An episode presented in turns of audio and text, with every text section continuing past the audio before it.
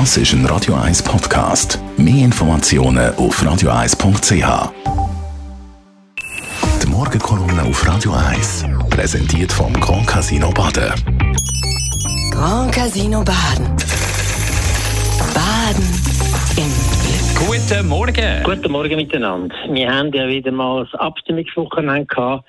Im Großen und Ganzen bin ich mit dem Resultat zufrieden. Ich bin sehr froh, ist die Klimainitiative angenommen worden gegen eine blödsinnige Opposition von der SVP. Ich weiß nicht, ob Sie das mal gehört haben. Die, die, die Abstimmungs, äh, das Abstimmungsstreichgespräch am Radio mit der Frau Martullo Blocher. Ich habe noch nie jemanden erlebt im politischen Kontext, wo in einer Diskussion über politische Fragen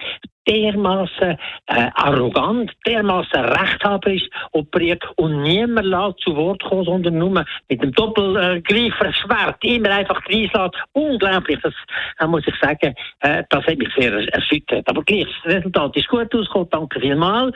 Und auch die anderen, muss ich sagen, bin ich gar nicht so unzufrieden. Ich kann zwar die SP verstehen, äh, wie man im Nachhinein jetzt erfahrt, ist die Verteilung von der zusätzlichen Steuererträge durch die OECD-Steuer, wenn man so will sagen, eigentlich umstritten und immer umstritten gewesen. Und der Kanton Bern hat ja eigentlich lieber auch eine Lösung gesehen, wo das Geld alles zum Bund geht. Und jetzt haben die Kantone und die Parlament beschlossen, dass drei Viertel äh, zu den Kantonen gehen und ein Viertel zum Bund.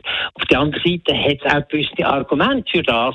Äh, ich finde das nicht so eine große Katastrophe. Aber was ich eine Katastrophe würde empfinden, ist, wenn das wirklich in die Richtung geht, wie man gewisse Anzeichen hat, dass von den vier grossen Kantonen Kantone, die am meisten überkommen, ein grosser Teil von den zusätzlichen Steuererträgen eingesetzt soll werden, um eigentlich die OECD-Steuer zu unterlaufen, zu umgehen und eigentlich das Geld wieder zurückzuspielen, äh, zu einem rechten Teil an die Unternehmungen, die sie zahlen müssen. Das wäre ein schwerer Fehler und würde ich international nicht gutieren.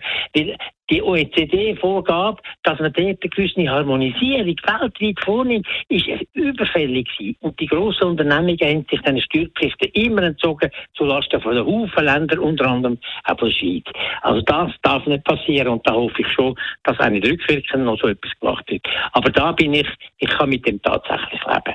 Was ich problematisch finde, ist, dass jetzt äh, im Nachhinein plötzlich gewisse Kantone, äh, man hat das in der Sonntagszeitung gesehen, anfangen diskutieren, machen, wie wir das Ganze völlig hinterlaufen, unterlaufen, indem wir alle Steuern auf 15 Prozent für Unternehmungen auch vom KMU würde anheben. Und dann gäbe es die OECD-Steuer, Anführungszeichen, überhaupt nicht mehr, weil man schon auf 15 Prozent oben ist. Aber das sind alles dumme Bubentrickchen. Ich hoffe, das kommt überhaupt nicht in Frage. Wir haben einen Schritt gemacht, der, man könnte einfach ein bisschen mehr in interkantonalen Finanzausgleich hinein tun, dann hätten auch die Kantone noch etwas, die bis jetzt eher benachteiligt sind und dann wären wir eigentlich an einem guten Ort. Die Morgenkolumne auf Radio 1.